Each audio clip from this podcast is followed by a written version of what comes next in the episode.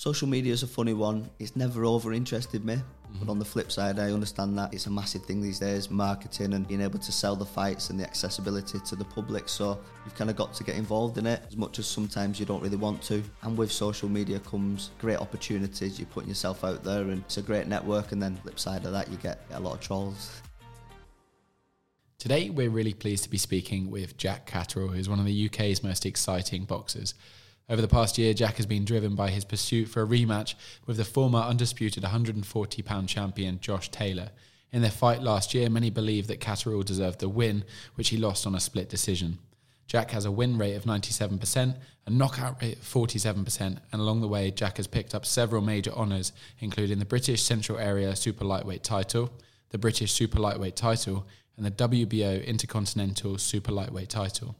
On today's episode, we're going to delve into what things are actually like for a professional athlete when it comes to managing their money in the form of sponsorships, prize money, and managing their income alongside the stresses that come with being a professional athlete. Jack, it's brilliant to have you with us today. No, thank you for having me down. So, Jack, many people have this image of athletes in their head of earning massive paychecks, but of course, things aren't always like that throughout the entirety of your career. Could you shed some light into the sort of financial life of an athlete and what it's been like for you as you've gone through the different stages of your career up to this point? Yeah, definitely. I think there's a big misconception sometimes for professional athletes. Grassroots boxing started amateur at 10 years old, mm-hmm. uh, turned professional at 19. And as a turned professional, it took me a number of fights to get a TV deal. Now, my amateur background wasn't great. I had a great amateur career, but there was a lot more people in and around my weight categories who had a lot more success. Mm-hmm. Having that success brings you on to, to bigger tournaments like the Olympics, like the Commonwealth Games. And it's from these tournaments that you can then turn professional uh, with a TV broadcast where there is a lot more money involved. Uh, so for when I turned professional, 2012, it took me a number of fights to get the recognition and, and get onto a TV platform. So previous to that, them them six or seven fights that I had, people would be very surprised how much you actually do get paid to fight. Some of them fights were for less than five hundred pound. And what what are the sort of main stresses you're going through at that point when you're you know you've got this belief that you can make it as a professional boxer. And what, what, we've seen over the last few years has shown that you're completely right to have that belief. But at that point in time, what's going through your head when you're thinking, is this actually going to work out? You know what? There's so much sacrifice involved. So I went to college, got my college degrees, and then I turned professional. And at that time, you've got friends and, and family that are that moving into new careers. They've got jobs. They're going out at weekends, partying. Mm-hmm. And you kind of sacrifice so much to be away from all that. And then you're doing all that sacrifice and – the rewards are very little at the time, but sure. it's having that belief that that long term it's going to pay off. And there were years, and even up to a couple of years ago, there's there's been stages in my professional career where you are contemplating whether you're gonna gonna make it work. Uh, I've always believed in my ability, but sometimes the outside factors can play a part. So it's but ultimately I had that belief that I could go overcome these these obstacles and make being a professional boxer a career work for me. When you were at the early stages of your career, you've obviously got a lot of things that you need to pay for as um, a boxer that's moving through through the, the early part. You know, you've got to pay your subs at the gym, you've got to pay for your travel, you've got to pay for your manager, your coach, all of those things. How did you manage to afford those things alongside trying to train to the best of your ability and stay fight fit? Yes, so it is difficult travelling to the gym, like you just said. Then you've got your coaches to pay, managers to pay, and just overall living expenses. Mm-hmm. Uh, you're training, you're eating well, and because that's not cheap, is it? Eating well, people eating, often forget eating well is not cheap. Uh, you're travelling to the gym, you're, you're, you're up and down the country sparring, so you need the transport. And like I said, some of the fights that I had for, were less than £500, so you're nicking days' work, doing graft on the markets. Mm-hmm. Earlier on in my professional career, I was uh, a grounds worker, so I did a bit of tarmacking. I'm quite fortunate with that job. I managed to start early. Did that help you train a little bit as well? It's not easy work. It's not easy work. So we used to be finished for like dinner time, one o'clock, so I'd still have time to have uh, the rest of the day well. to, to get to the gym. Okay. But yeah, it's ultimately it's a lot of sacrifice, and uh, it was only probably five six years into my professional career where I started to be able to to see the benefits and the rewards. You said your your granddad was a market trader and you helped him out um, on on certain days. Did that feed into helping you later in your career? Because I'm ju- I'm just thinking that you've got to be a bit of a salesman as a boxer, right? You need to attract deals, endorsements, and sponsorships. Did that feed in at all?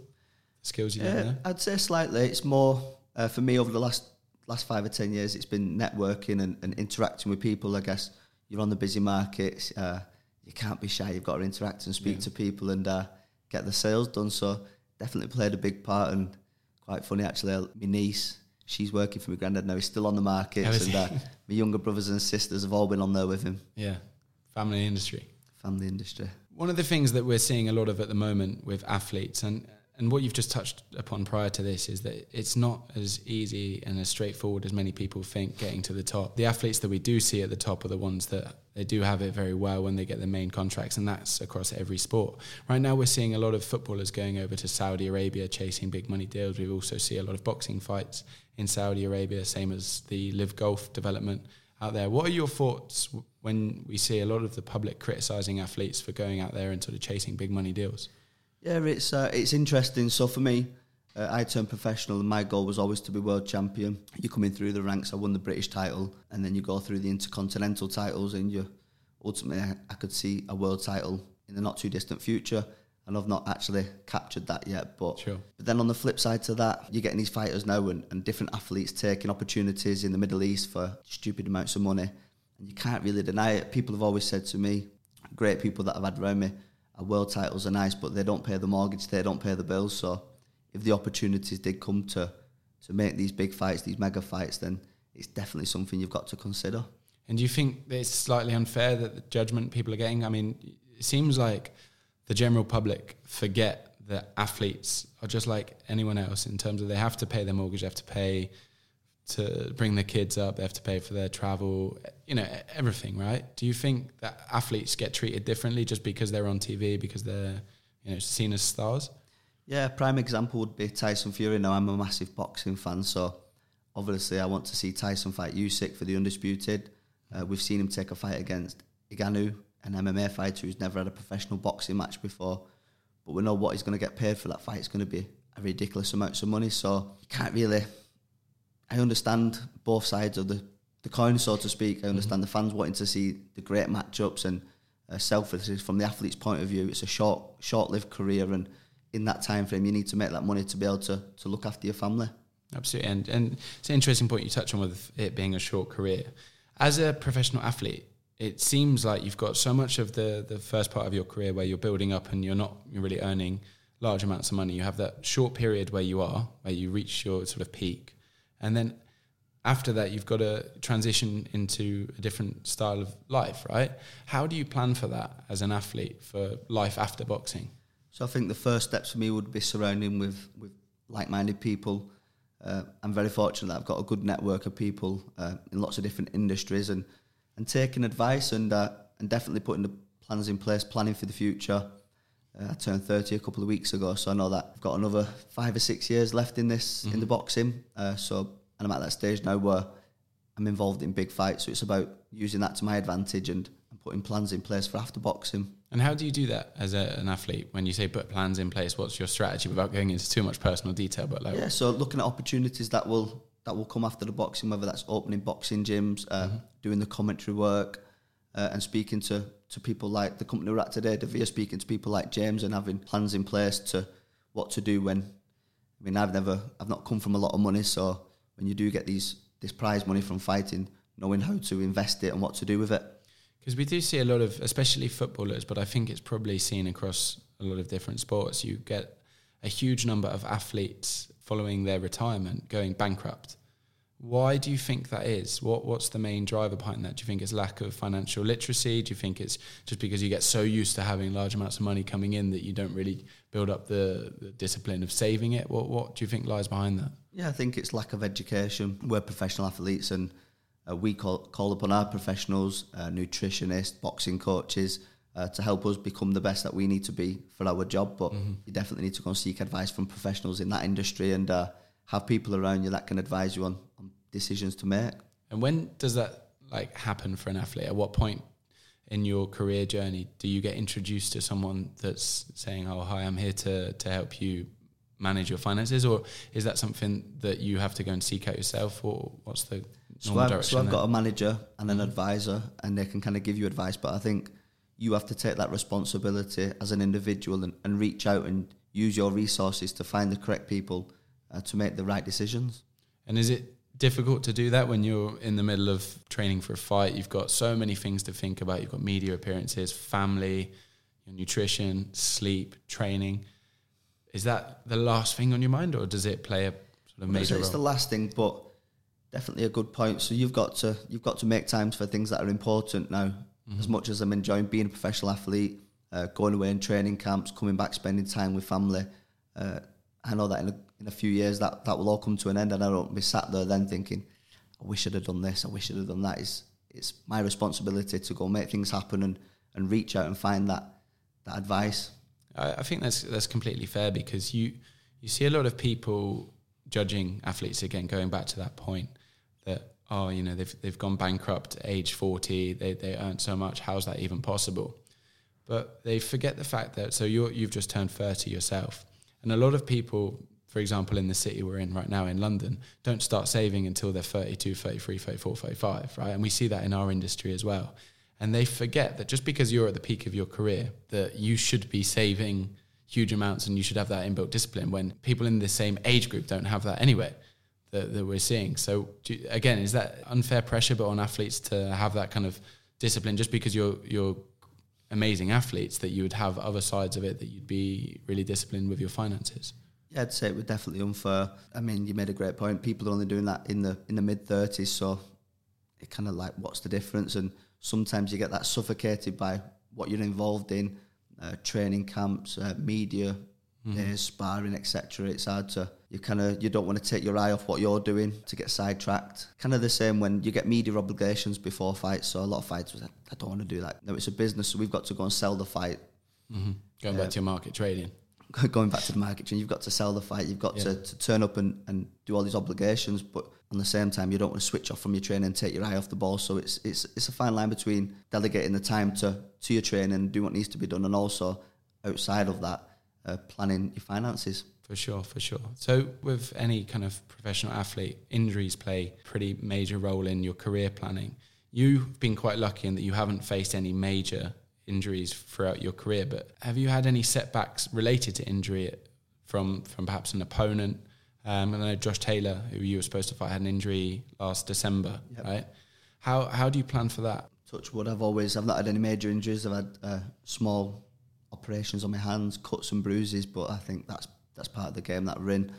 Uh, unfortunately for me, as you mentioned in December last year, we were scheduled to fight uh, Taylor in the rematch, and he had an injury. Then one thing led to another, and he ended up fighting a different opponent. But as far as me, I've been I've looked after my body. I think that's important for. A lot of athletes coming through to take care of your body. You get one body. It's all right training all week, and you can't. Got to be around the board. You you've got to get your sleep, your nutrition right, and you can't be out there party. And there's a there's a life after boxing, I guess, for that. And how do you plan for injuries? So, say you've got a really big fight coming up, and I think this is probably something that most fans aren't really aware of, myself included. How do you on do, do you have insurance in place for that? That if you had a big money fight coming up and you got an injury the night before, what happens with all the contracts? What happens with you getting paid? Because you've been preparing for a number of months for that night. What, what happens in that Yeah, so situation? ul- ultimately, in my sport, if you if you don't fight, you don't get paid. I, I have got insurance policies in place now. I had a young daughter two years ago, so it was important for me to, again, be planning in advance and putting things in place. Uh, Are these boxing specific insurances or boxing specific yeah. insurances uh, in case there was any kind of detrimental life changing injuries that my family could be taken care of. But I think you've got to to look after your body. I've got a physiotherapist and just being sensible. And you said you, you started thinking about this insurance when you had your daughter. Prior to that, was there anything that you had in place? No, you know what? Uh, before my daughter, I didn't have any insurances in place. Kind of something that I'd not really delved into. But then after, I think you realise when you become a parent, it's not all about you. And got a child now, so it's about her future and looking after her. So if my career can help pave the way for, for my little girl's future, I need to put these plans in place.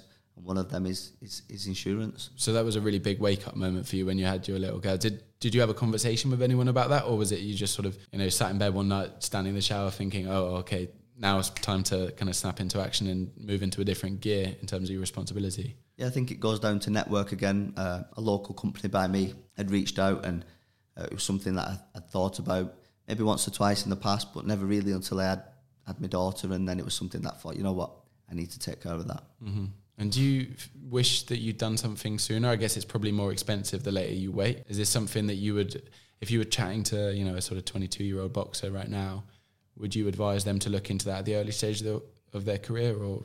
Yeah, looking back, I can't say I've got any regrets in not doing it, but Mhm. again, a lesson for me, and hopefully I, the lessons that I've learned throughout my career can pass on to the next generation, it, and it would be something that I would definitely uh, bring up and advise them to do. So moving on, on to another topic, social media and online platforms have become essential for athletes to really build their profile. Does that come naturally to you, and how has that impacted your finances within the sport? Social media is a funny one. It's never over interested me, but on the flip side, I understand that it's a massive thing these days, marketing and being able to sell the fights and the accessibility to the public. So you've kind of got to get involved in it as much as sometimes you don't really want to. And with social media comes uh, great opportunities. You're putting yourself out there, and uh, it's a great network. And then on the flip side of that, you get you get a lot of trolls. How do you deal with them?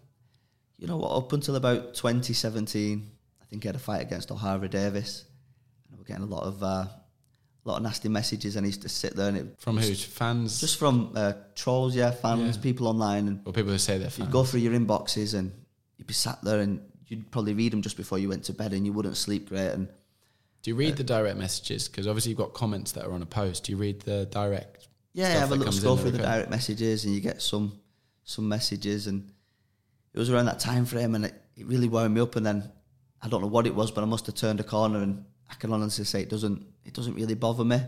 You kind of feel sorry for the people that that kind of write that stuff and put it online. So that. and I kind of like screenshot it and send it to missus, and we'll have a laugh. But I mean, you've got to take it with a pinch of salt. Because that must be really hard for young boxers coming through to deal with that. Yeah, a prime example would be we had the fight in, in Glasgow last year. Uh, so it's fight week. The whole family's up in Scotland. We're in a, a shopping center for the Josh Taylor fight. It's the public workout the Wednesday before the fight. And my missus was there with a little girl, and she's got a phone out and she's recording part of the public workout. Might have been three, four hundred people in around the ring. She gets a notification on Instagram, and it was a direct message. It was a group of males, maybe in the forties, and they've said, "Look up." So it's like a, a tiered uh, shopping center. A group of like middle-aged men giving her like the signs and going like, uh, "Your boyfriend's not going to make it home safe," and etc. And you just think sad people, but Yeah. that, that's part of the territory, I think. So it's half their afternoon they're going to Bed Bath and Beyond and then giving you in a, in a shopping centre. That's horrible. Okay, so in terms of prize money and fight purses, these can be quite unpredictable, as as can be the whole entirety of your career in terms of how much you're going to earn. How do you plan for that in terms of trying to maintain a s- sort of standard quality of life with the knowledge that you're going to have you're going to have years when money's really going to flow in and, and years where it's going to be quite lean. How do you plan for that? Yeah, I think you've got to set set targets and budgets and know what you're spending and have be on top of your finances. So previous to the Taylor fight, I was out the ring for 16 months, but I think the planning uh, off my own back before that allowed me to to stay in the gym and not have to go back to work and, and pay my mortgage and pay my bills. I think a rule that I've I've always lived by is is I'm at least 18 months in front of where I need to be. So God forbid anything did happen, I know that I'm at least a year or two clear on what I'm spending now. Living if I need to, expenses. yeah, exactly.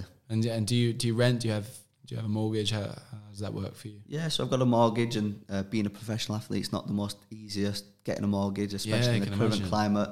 Yeah. Uh, a lot of uh, the lenders don't want to lend to a professional boxer. Do you understand? I think How do you get around that? with with some good advice, really. So we bought a new house in January, Mm-hmm. and they only wanted to lend for eight to ten years. Okay. So they're predicting Making the that mortgage payments like, super I've high. got a career for another couple of years, then I might have some money in the bank. But after that, it's like they think you're not going to work again. So again, good people around me, accountants, advisors, and uh, being able to overcome it and, and get a mortgage. Again, I suppose that's something that people just don't give credit for. The stresses of an athlete that you have to you have to struggle to get a mortgage. Not not because you don't have the, the money at hand, but because your career span is so much shorter. Like most people are going to be working till sixty five, so the banks just see them as a, a fairly stable cash machine that will pay every single month. But you don't fall into that category despite potentially earning more than most people. Yeah, that that's just one example. And uh, Are there any other- everything else with with getting cars and uh, insurance premiums and, and a lot of list of things like that. They they see your career as, as quite dangerous, which it is, and it's a short career, so there's no leeway for us athletes. Mm, I can imagine. Does that play on your mental health at all? It sounds like you're fairly disciplined and, and organised, but have, have you gone through periods where your mental health suffered due to the, the volatility of this? Uh, the toughest time in boxing for me was was the pre Taylor fight. I had a period of inactivity uh, and that was through no fault of my own. This was uh, accumulation of, of managers and contracts, TV networks, promoters, and the politics of boxing. So I kind of felt like I was kept getting pushed to one side, and there was I was getting up every day, going to the gym twice a day, training. Uh, at this point, my missus was working a full time job as well, and, and, it was uh, it was a difficult feel. It was a feeling hard to kind of explain where you're doing something, you know, there's going to be something come of it, but it's like having that Don't drive every right day now. to, to keep improving and keep on being better and, and feeling like you're not bringing nothing to the table, but ultimately that that sacrifice and that discipline will, will pay off. What is it that keeps you going at that point? The passion. Passion, the love for it. Yeah, I've uh, I started boxing at ten years old, so I've been fighting now for twenty years. It's nothing to do with the money at all, is it? No, and you know what? People people will tell you it's nothing to do with the money. It is. You've got to be able to live. You've got Sure, to be able sure, to sure, to pay your mortgage, uh, to go out for a nice meal. Of of course, you need to get rewarded for your hard work. But for me, I've been boxing twenty years now, and uh, I absolutely love it. How long do you see yourself boxing for? What's the kind of roadmap for the rest of your career? So I won't put any specific time or date on it, but I think with my style of fighting and the fights that I've had, I wouldn't say I've got a lot of miles on the clock, so to speak. Uh, I've won my fights quite comfortably uh, and not took too much damage. My body's still functioning well, so I would like to think I can fight for another five or six years, uh, be involved in some great fights, and, and leave on my terms. And have you got some fight news coming up in the next few weeks? Yeah, so we're in talks now. Um, I signed a multi-fight deal with Matchroom with Eddie Hearn earlier on this year. We had a fight in May. Uh, that was a success. So hopefully now, uh, in the next week or so, I can drop some news on, on the next fight. Any clues about where that might be? I think it's going to be up north. Up north. Okay, very good. And just finally, Jack, um, for young boxers who are perhaps listening to this and they're so caught up in the passion of the training and everything else that we've already spoken about, in terms of the financial realities of being a boxer, what sort of advice would you give them if you were speaking to sort of 16, 17, 18, even a 19, 20 year old right now? What would be the main things that you'd say to them in terms of getting things in the right order at an early stage? Yeah, I think they need to surround themselves with the correct correct type of people uh, that got the, the genuine best interest at heart. Have a think. I mean, it's easy for me to sit here and say I didn't do that earlier on, but I'm at a position now where I'm reaching out to the right people and putting plans in place, plans in place for a life after boxing, uh, and don't be afraid of afraid of reaching out. You can get so carried away with with going to the gym, coming home, and you need to have that network and speak to people and uh, create them relationships where there is going to be opportunities and a life after boxing. Is that normally found in the gym? I mean, you, you must have some younger trainers in your gym. Do, do you see yourself as that kind of authority figure, as that mentor nowadays? Yeah, there's a lot of uh, local amateur gyms by me, and we've got younger fighters in the gym now. So I'd like to think the lessons that I've learned can be passed on to them. It'd be foolish for me to see other young athletes that are that are close to me make the same mistakes I did. Uh, so it's important for me to to pass any advice and, and lessons onto them, so they don't have to make that mistake. Brilliant. Thanks so much for coming in today and chatting to us about all these things, Jack. It's been absolutely brilliant to have you. Thank you very much.